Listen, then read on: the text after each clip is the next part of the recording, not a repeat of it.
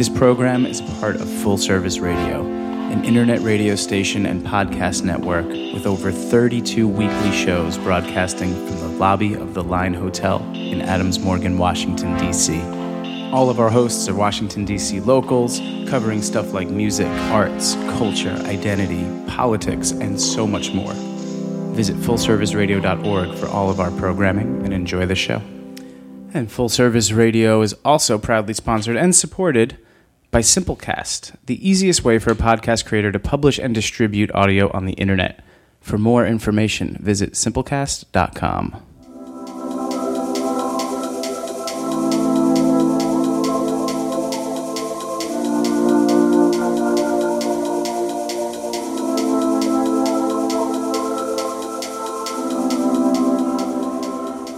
Hey, everybody. Welcome back to Direct Message on Full Service Radio.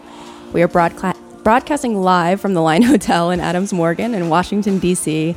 We are live weekly on Wednesdays at 1 p.m., and you can listen anytime at fullserviceradio.org. Direct Message is a radio show by A Creative DC. I'm Morgan West, your host and founder of the A Creative DC project. This weekly podcast is a dedicated dive into the A Creative DC hashtag feed and it's time spent with the people and projects who populate this city digitally and IRL. You've seen us on IG and Twitter at a Creative DC. We have a nearly million strong hashtag feed on social. It is filled with amazing content and events and visuals and art and food and dance and more, but also most importantly, perspective. Um, this is episode two of Direct Message. We're getting all the kinks out this week, guys. I'm here today in the full service radio station at the Line DC with neon artist and sculptor Craig Kraft. That's Craig with a C and Kraft with a K, and you have definitely seen his work. He's the artist behind the large scale neon sculpture outside the Shaw branch of the DC Public Library. He's responsible for restoring a number of culturally historical neon signs that now live in the National Museum of African American History and Culture. And he's found a way to balance a career of commissioned work with time spent cultivating his own studio practice. I first saw his work in 2012 when he had a solo show uh, just down the street at DCAC, um, a gallery in Adams Morgan. And he posts regularly to the Craig Kraft Studio Facebook page and also on IG at Craig Kraft Studio. We are big on place and context here at Creative DC, so Craig's philosophy holds a lot of appeal. He believes that an artist must consider the site the same way in which he views the art. For every place he puts an object affects how others view it, just as much as the appearance of the object itself. We love that. This episode of Direct Message dives into the how, what, and why of Craig Kraft's, A Creative DC, with a special focus on his experience as a working artist in this city and how he balances personal projects with all caps client work. Craig, thank you so much for being here. It's a pleasure to be here. Thanks for asking me. Yeah, of course. You know, we would uh, normally start with the whole where are you from, what brought you to DC, but we have like a four foot kind of glowing elephant in the room that we have to address. Um, this neon sign that's just behind us um, is the centerpiece of full service radio. And this, this came from you. You made this for us. Yeah, we did. Uh, with your help, uh, this was a, a kind of project as part of my work as a neon artist is to help others uh, realize their dreams and visions. And um, we have uh, have several assistants that help me with that, um, a tube bender and then a fabricator to help put things together. So uh, this was that type of project, but you know I always get involved and you know help out with the picking out colors and the composition design of the overall um, signage. Yeah, well, y- you nailed it over here. Um, and for those of you listening, um, if you're listening live, you can tune into a Creative DC's Instagram stories. Uh, we've got a photo of this sign up. Um, and if you're listening later, you can catch it on the homepage at fullserviceradio.org. It really is a beautiful sign. Um, but that sign was very far from your first neon rodeo. You've been working in this medium for decades. Um, and that's such a specialized area of art and sculpture. So I would love to hear how you got into this, you know, because your background is not, or at least in terms of education, was not art. No, uh, I was, um, you know, kind of floundering after I got out of graduate school. I have, I have a master's degree in environmental education and uh, studies. And uh, but there was no work. I was probably about 20, 20 years ahead of that field. And uh, you know, I was a hippie in the counterculture back then, and um, we were encouraged to follow our own interests. So instead of uh, you know getting a regular job, my own interest happened to be art, which was cultivated through um, experience with friends and some professional artists that were in New York City. So that's how it started, uh, getting into art. And uh, I, I, didn't work with neon to start with. I was uh, modeling the figure in clay and uh, doing some casting and painting on the figures. And uh, that went on for about you know five to seven years actually. And I started to get bored with the techniques. it's pretty classical. And uh, I was just so fortunate, and this made a big, big difference in my life. But the American School of Neon opened up in Minneapolis in 1983, and I was in their first workshops and it was not run by a tube bender. Uh, it was run by a conceptual artist out of the Art Institute there in Minneapolis, Cork Marcheschi. And so it was viewed, and uh, we were studying it as a sculptural medium, not just a glowing line. And so that pretty much changed my work right from the start. I mean, I had to know the technique to do the neon, but I also uh, was keeping in mind how it was a part of a sculptural piece. Wow, so really kind of taking the trade element of it and really kind of elevating it to more of an art form. Yeah. So yeah. interesting. And when you're saying tube bender, can you mm-hmm. explain what you mean by that? Because you are you're you're one of the you're one of the few in the United States, I think, who are still bending your own glass. Yeah, I still bend my own glass. Uh, my projects got awful big uh, in the last 15 years, and so I ended up uh, partnering with a commercial tube bender. It's basically someone who does signage and uh, border lettering uh, professionally. So they're bending glass uh, all day, every day. Um, you know, not all week, but anyway, they're they're just immersed in the craft of neon tube bending. And basically, you know, just to give you a little detail about it, it, it comes in a four foot stick. It's about uh, a half inch uh, in diameter and uh, the wall thickness is at about a sixteenth of an inch. So we're putting it in a fire, you know, bringing it up to molten temperature, you know, over a thousand degrees. So it's basically getting a little soupy, and then we soupy glass. Soupy I love that Soupy glass. That's right. And then then when we bend it, we bend it up, you know, and we blow into it with a little puff of air, and that keeps the diameter of the glass the same. But it is very very tricky. It's a, it's a very tricky um, hand-eye coordinated craft and we don't have many people that have an aptitude for it. Um, I had a little aptitude, mostly I had a determination, not so much aptitude, and I just kept at it. But it really took me about oh, five or six years before I could bend what I wanted to bend for my projects. But like I say, lately with the bigger projects, I, I have help with that bending. Wow, I really love what you just said about it, the determination over the yes. perhaps over natural born yeah. talent. I think able, yeah. stamina is so much of a it, career, it, right? it is. Yeah, I mean, you have to be able to be cut and burnt. yeah, I can and imagine. Keep working. A thousand degrees. Um, so I mean, so you know, so you're kind of you're learning the skill set of it, mm-hmm. and you're kind of learning it um, also in in an art context. At what point did you realize that maybe this was a this could be a, a career for you? Well, I mean, I actually had uh, in uh, when I was about 25 or 26, and I was in New York City, you know, surrounded by budding artists and some who you know were mature artists. I uh, did some soul searching about what I wanted to do, and I had this epiphany, this moment where I knew I wanted to become an artist. And uh, from that moment on, uh, I was going to be an artist. Almost, well, not almost, but no matter what. happened to me. and believe me, financially, that was a very, a very poor decision uh, to become an artist. But uh, I, I, was going to make it work, and so I kept shifting, um, trying to get, trying to get, as all artists need, is some stability to their income so that they can work. But uh, so the neon part was just part of my inquiry into becoming an artist. But uh, when I saw the magic of the, I was using cast figures body cast figures and fragments, and then the neon lighting around them. I was drawing around them, and I was backlighting them. It was so magical. I mean, I was just I was just driven to use neon in my work from that moment, moment on. And actually, all my works uh, since then have lighting as a component to them. Wow. Oh, magic. I don't want to like stray from the magic to go back to financial conversations, but I'm going to anyways. Right. but I mean, it is fascinating. And thank you for the transparency there because I think that is something, it's, it's kind of a universal, I think, that artists have to deal with. So, you know, when you're talking about stability and other income streams, um, you know, what were some paths that you went down? To, to ensure that that happened for you? Well, at first, I was I tried to sell my work, you know, in any way I could. I, I did a lot of art fairs with my work, and I dragged it around the country to sell it. And I always had a few galleries, you know, that would supplement that, you know, for my income. and I did commission work, you know, that would help. But uh, what happened to me when I faced, for me, the first recession, real recession was about in 1989, 90, right in there. And I almost went broke. And by that time, I, ha- I had a family. I was married, and I, we had a small child, Travis.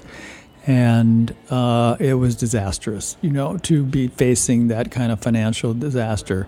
So uh, I decided at that point, you know, out of necessity, that I needed to have some baseline of income in order to continue this quest for my own artistic vision.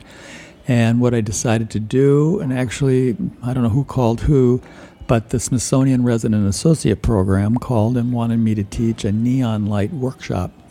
And so I took that assignment, and I actually still teaching that. I've taught it now for 25 years, Wow. and it gave me a little stability. And I met people from all over the metro area and beyond. Some became friends, some became clients, some became continual students, and so that supplemented my income through exposure and just you know the, the pay that I got for doing it. Then I also decided that I would do design, which I still do, like with you. I would do design work in neon. I wouldn't always create it. Many times, I, most times I wouldn't, but I would work with the client and uh, work a project through for, for their vision. And so that was another source of income. And then they start after I did neon for so long, I sort of became, you know, a national expert in neon. You know, probably around 15 or 20 years of it. And uh, the Smithsonian started to call on other museums to restore historic artworks uh, for their museum collections. Uh, probably the most um, important um, restoration that I did was for a Jasper Johns painting that was created in 1956, and it had a double stroke neon R with neon in it, the red orange gas. And uh, I took it very carefully from the National Museum to my studio. Very carefully. Yeah, and I, I didn't uh, open the box. That it came in a steel box, by the way, or aluminum. And I didn't open it for about over a week, just trying to get my focus to complete 100% focus. Because you know, of course, you can't take it out and make any mistakes at all. You'd have to leave town, you know. So uh, that was the beginning of uh, me doing restorations. And like you say, I did some restorations for the African American Museum too, the Soul Train sign there, and this Minton's Playhouse I restored, which was a historical jazz club in Harlem from the 50s. It is so interesting to me that I, feel like a lot of artists, a lot of career artists that you talk to in DC do kind of come in and out of Smithsonian's orbit. Yeah. it's It- good. Yeah, it really is. It's- We're very fortunate to have them as art artists here in the city. Yeah, we are. Um, so, kind of going back to you know clients. So, I mean, so once you've restored a Jasper Johns piece, Yeah. you know, I mean, that's that really is a once in a lifetime opportunity. It sounds like. Yeah. Um, is neon doesn't seem like a repeat customer kind of business. So, are you, how are you? How are people finding you? How are you finding them? I mean, besides your visibility, just having been doing it for thirty five years. Uh, most almost entirely through visibility. I mean, some people will uh, find me through my website. You know, they'll just Google neon light sculpture or something related to what I do, and they'll find me that way. But you know, once you've done this for so long, and you know, a lot of my art has been in you know one-person shows, and um, it, there's a lot of public art out there that a lot of people know who I am, you know, and they're just kind of waiting for that right moment to give me a call. Right. So I'm very fortunate that way, but it, it took a lot, a lot of work to get there. Yeah, it sounds like it.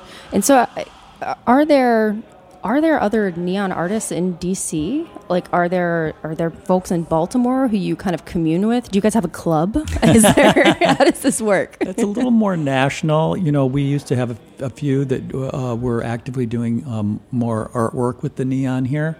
Uh, they they're they're not so much anymore, and uh, Baltimore kind of the same way.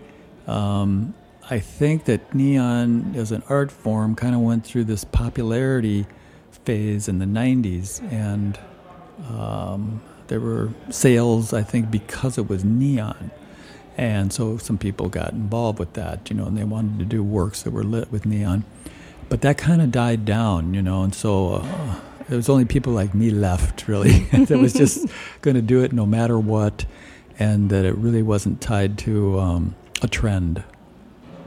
And so, where do you see it going? So, and, and I ask hmm. because I, you know, my uh, my parents were printers, and my parents and grandparents, and so they started out as typesetters, and you know, really, it's kind of, you know, I'm I'm not going to be like print is dead, but really, mm-hmm. it's kind of like the trade element of it has really tapered off, and there's not so many shops anymore. I mean, do you? What's going to happen with neon in the next 20 years? Because right now, Urban Outfitters is selling, you know, they're selling it, but who's who's really making it? Well, it's made by commercial shops that just specialize in repetitive uh, kind of images or drawings. That's who's making that. Um, you know, LED has really cut into the commercial side of neon. You know, it's easy to install. You know, any, anybody pretty much can install LED, and it's run on low voltage, so there's no real danger you know involved with it. Neon actually has a you know decent sized transformer and it runs off of anywhere from six thousand to twelve thousand volts. So you have to have a, a, lot of technical precautions in order for that to work, safety wise. And so uh, anyway, you know it's it's kind of it, it, for a while I thought it might die almost completely commercially, but the thing is, you know, it's gotten under the skin of a lot of artists all over the world. I mean, if you go to the trade shows um, art trade shows, you know, like in Miami or New York, there's quite a bit of neon. You know, artists will decide that for their image, for this one piece, you know, they're going to use neon. So uh, I think that's not going to die at all. It's just not going to die. It may be used less and less, you know, in the commercial world. Yeah, well, I, yeah, I love where you took that, um, kind of taking it back to the art fairs and the art galleries. Um, this is a great little time for a station break. um, you've been listening to Direct Message. Uh, I'm your host, Morgan West. We've been chatting with neon artist and sculptor Craig Kraft.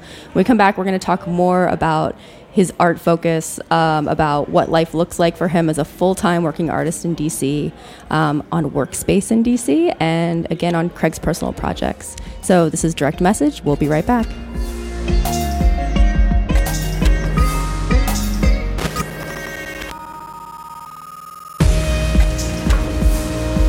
Today's break music courtesy of Flash Frequency, fellow full service radio host, photographer, Adams Morgan Local. This one's called The Last, and you can find his music at flashfrequency.bandcamp.com. This is Full Service Radio. We'll be right back with direct message.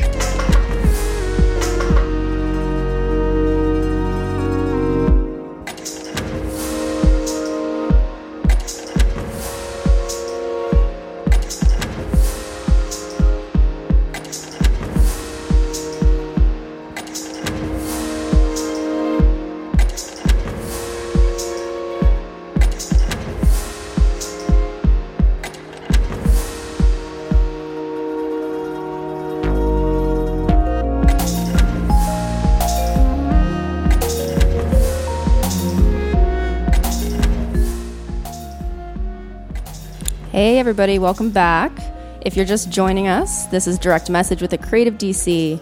We're with DC artist Craig Kraft. Um, Craig's studio is in the Anacostia neighborhood of Southeast. He's over on Good Hope Road. He's got some really great neighbors in, with the Anacostia Art Center, with Honfleur Gallery, um, with arts nonprofit Project Create DC. These are just a few of your neighbors. Um, but you're part of a very robust little arts community over there east of the river. How did you end up over there? Well, I was uh, in a firehouse on R Street for 25 years. I think I might have mentioned that, and uh, just sort of naturally came to an end as the neighborhood evolved. I kind of got out of here, and I looked around for another place. And besides, it was time to sell the firehouse. You know, I had appreciated quite a bit. And then, of course, the big challenge: where do you go? You know, after that big firehouse. You know, it was six six thousand square feet. Yeah, tell us more about this firehouse because I feel like this is like a pipe dream for like artists in DC right now. So you had a whole you had a whole building. I had a whole building. I was married when we got it, so I had a partner. She's an artist too, And so we kind of split everything. That helped, but it was just the two of us. And we were able to buy that at a, quite a low price, even for back then in uh, 1992. Um, because it was it really was Shaw was a war zone. I mean, there were just it was death and destruction and drugs and prostitutes in Shaw, and most people were afraid to be there. You know, I mean, really afraid. But uh, the building is what got us to buy it. It's a beautiful historic building. It's a, the 200 most important Black African American uh, African American sites in the city, and it was the first um, Black firehouse. Black, yeah, it, first and probably the, I think even the only black all black firehouse uh, because of prejudice and discrimination uh, the black firefighters decided they'd just have more power if they all all went into one location, which worked out pretty good for them, really. Wow. So, and how did you? How long were you in that building? And you moved into Anacostia in 2015. Is that right? Um, I was in that building for 25 years. Wow. Uh, sold the building, and then, like I say, I was looking for space, and I thought, well, I'm going to have to get a warehouse to have enough room. So my projects are pretty big. And I looked around at warehouses, and it seemed like they were just kind of in these remote areas. And I felt like if I got in it, I would just be kind of lost there, mm-hmm. you know. Mm-hmm. And I do, I do need stimulation, you know, from the galleries, the people, the artists, you know, the creative force in the city. And uh, warehouse districts didn't, didn't seem to have that really. And so I started to look for more buildings that were more a part of the city, more a part of the, part of the, um, the community. And you know, I looked at quite a few, but then I, I found this abandoned building. It had been abandoned for 50 years, so it was it was just totally d- destroyed, pretty much, you know. And uh, the Anacostia Art Center and the Arch Development Corporation there, uh, Duane Gautier, he he. Uh, he helped. He encouraged me. You know, of course, he was just excited. Of course, very excited to get the, the building between the Honfleur Gallery and the Anacostia Art Center um, developed, especially by an artist. So um, I went ahead and bought that building and started a almost two year process of renovating it. And uh, took me about nine. I got a nine month delay there because of permits from the city. But eventually got got it done, and I have my new space there, which I love. I love living there, and like you say, it's it's a lot of art happening there. It's sort of like some some of it that's exciting is it's, it's a lot of our a good percentage of artists are kind of just starting there, so they have they have their own unique energy in itself, you know, and so I'm seeing exhibits by them and. You know, I uh, I previously knew some of the people that work at the art center there at the uh, Anacostia Art Center, so that's been great, kind of a reunion too.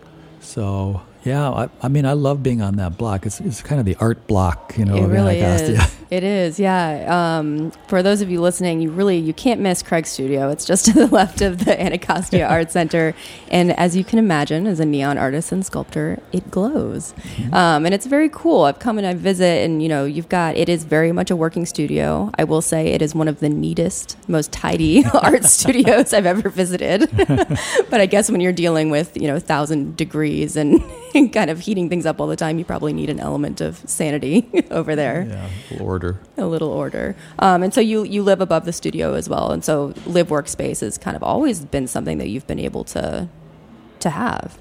Yeah, I think I think almost uh, my entire career I have had that. I think my one of my first studios was uh, in New Orleans, and uh, I had a I had a row house uh, in the Faubourg Marigny there, and you know, we I, I turned the upstairs a little. It was a shotgun, which means there's a, a room on the back of uh, the, the narrow building, and that was the studio up there. And then, of course, I lived downstairs.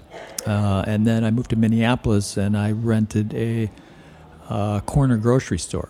But it had a little, basically a little efficiency apartment in the back, and so the the grocery store part was my studio, and it was uh, beautifully called the Garden Level. oh, I love that. It's amazing. So you've made this work for yourself. You've made it work in other cities. You've made it work here.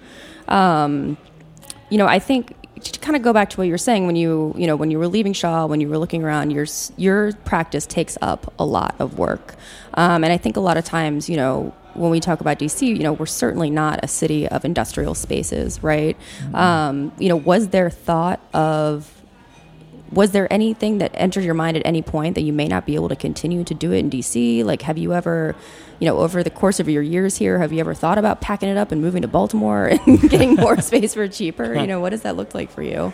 Well, I have so many roots here, you know, so many artists and, and so many people in the galleries and in the museums that um, are part of my life, and friends, of course, like that. And I, uh, I, right now, I, I, would probably stay here almost almost no matter what. And then, you know, I got I got lucky, whatever you want to call it, and found this building in Anacostia. And it was kind of like when I moved into Shaw in some ways, you know.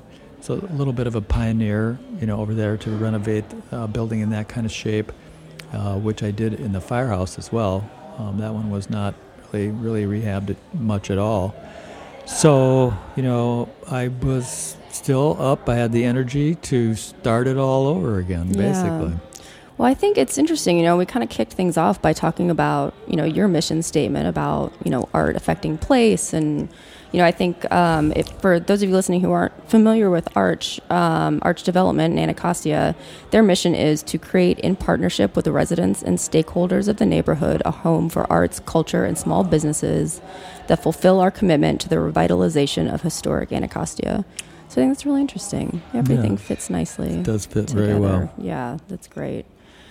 Um, so let's talk about something I think is a, a hot topic for all artists. Um, you really, you know, I think the bulk of your income comes from commission work, um, but you really have cultivated a lifelong studio practice. Um, when I visited your studio this past summer, you were working on immortalizing your inauguration protest sign, which I know has since been completed. I've seen that on Instagram. Um, and you just got back from Namibia. You were doing you were on a research and visual research trip. So can you talk about? I guess maybe start by talking about how do you find time for your work and how do you prioritize it and can you prioritize it still even at this point? Uh, yeah, it's always the top priority is my my own personal work. Um, like I say, I've developed these other areas uh, that I do work, and for, I'm very lucky that they're really all light related. So uh, you know, something I might learn in like your on sign, you know, I could later use in one of my fine art pieces. So they kind of feed back and forth. Um, I'm very lucky that way. But, uh, you know, I just, I just have this, have continued to be so fortunate to have this drive to, to learn new things and to express myself in ways, you know, that I haven't before. And for the past eight years, really, I've been uh, exploring through my own work and then through through trips to three different continents uh, the universal urge to connect through marking. And the way I got to that was, is you know, eventually, and other people too have seen neon that way. Is it's a great marking tool. You know, not only for letters, but to, to draw on buildings and do drawings, and and so I thought, well, geez, you know, this is a contemporary marking tool where did that all start? Mm-hmm. And it drove me uh, to uh, the original cave drawings in France and Spain, some of those being almost 40,000 years old, and uh, crawling deep into these caves and viewing those marks, which really they're hermetically sealed by those two countries, so they're in pristine shape. And then after that, uh, I, it was discovered in the next three or four months that the very oldest marks made by early Homo sapiens were in Sulawesi, Indonesia. So uh, my companion Libby Harris and I went to Indonesia to to visit these caves, and it took months of preparation because not just everybody can see those sites. The government is very restrictive. So we had to have, you know, tons of recommendations from the Smithsonian, even from the ambassador to Indonesia. I had to write one here, which I didn't even know. So I had to, you know, show material for that recommendation. Start a new friendship. right. And uh, we got permission, and we went to. Um, we, we were given. We had to pay a small fee, but we got a guide, uh, a driver, and a translator. And uh, the guide really was an archaeologist. So this was an incredible opportunity to explore these early marks there. and from that I wrote an article which was published. I spent, you know, quite a bit of time exploring and writing. And then my latest trip was like you say this last summer I went to Namibia because there it's different. The marks are nowhere near as, as old. They're only like 500 to only 500 to 8,000 Yeah. years old. It's all relative. But the indigenous group, the Sons, uh, are still alive and in a restricted way, still practicing the same cultural things that led to those those rock art drawings and etchings. So I was able to experience um, the Sons doing the trance dance, uh, which is um, a dance that's both for healing and improving the lot of uh, the tribe. And uh, from that trance dance, there's visions that, that are generated by the shaman. And that's really the basis for the art. So I was able to not only see the rock art there, you know, literally thousands of rock art examples in four or five sites, but I was able to see a living example of a group of people, probably the oldest indigenous people in the world by most accounts, their cultural practice that led to those drawings. And then I've just realized, uh, sometimes it takes a long time for these things to sink in, but I just realized that the third component of that was being on safari. Because at first we thought, well, we'll go on safari in between the real trip, which is the rock art and the Sans. And uh, then when I got back, you know, I it's these herds of, you know, elephants and zebras and hyenas and uh, springbok and other antelope. And the most important one to the Sans was the eland. Uh, was so powerful, and then it kind of put it together where, oh my God, that's they were here, and that's what they were seeing uh, uh, on a daily. They lived those animals. They hunted those animals. They lived in the same. They walked the same ground, and so that was a third and essential component to the inspiration for the rock art was the animals that were in that area in, in Africa. It's unbelievable. And it all comes back to context, I It think. does. Yeah. Wow. So I, you know, I love what you said about um, personal work. Just you've made it a priority, and therefore it's a priority. And I think Mm-hmm. I'm, I'm going to put that in my pocket as I move forward and try to keep that in mind. Yeah. Um, Craig, this is just so wonderful to hear a little bit more about what you do and how you do it. Um, and each guest we want to ask, but especially you, I think you're going to have so much to offer here. We ask we ask each of our guests to elaborate on the Creative DC tagline, which is "Your life looks good here." So, if there's something about your Creative Washington DC, about your career, it can be advice, a recommendation. You know, what would you like to share with this audience? Well, um, obviously DC has been very good to me. I mean, what the, the my visions and things that I've created have been very well accepted. Um, the community itself has been very supportive, and you know, a piece of advice I would give, and it's not that uncommon a piece of advice, but is to find that passion, and then second, to share it with people. Because once you share a passion with people, not everybody, but most of those people will start to think of how they can help you. So, by not only realizing what you want to do, you're also gaining a group of people, or even more, it could be institutions, galleries, museums, that could help you realize that that uh, that vision that you have for your work. And uh, that happened here for me. You know, I told plenty of people about what I was thinking of doing, and it kind of went from this gallery to that gallery, and this commission to that commission, based on really all back to my commitment to what I wanted to do, what my vision for my own artistic practice was. I love that. Thank you for sharing. It's You're a journey. It's a journey, we're all just making our marks as we can. That's it. Craig, thank you so much. So, where can we find you? Where are you currently sharing your your journey and your process? Well, right now I'm uh, preparing for a one-person show, and I have a, a couple, three different places that I'm um, talking with about where that will be. And I'm working on um, the the work that's inspired by my trip to Namibia.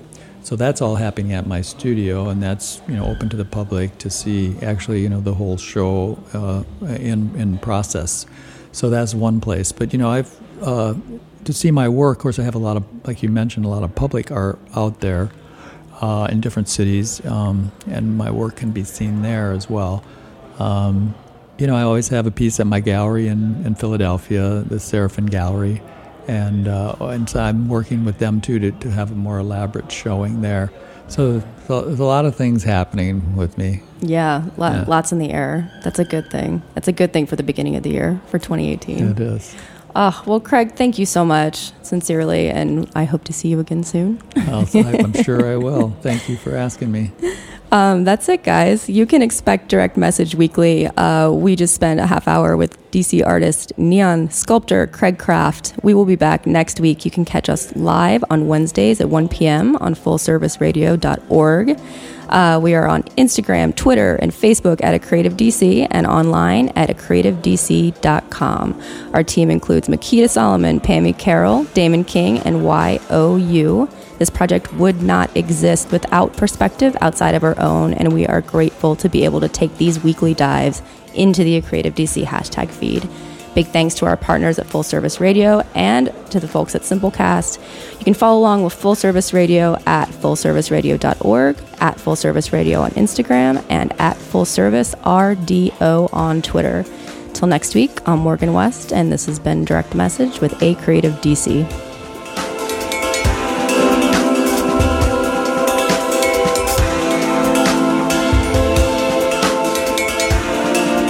Today's theme song, also by Flash Frequency, it's called Sunrise from his record Shadow Fox. Find him at flashfrequency.bandcamp.com. Again, he also hosts a show here on Full Service Thursdays called Leaf Broadcast. Thanks for listening.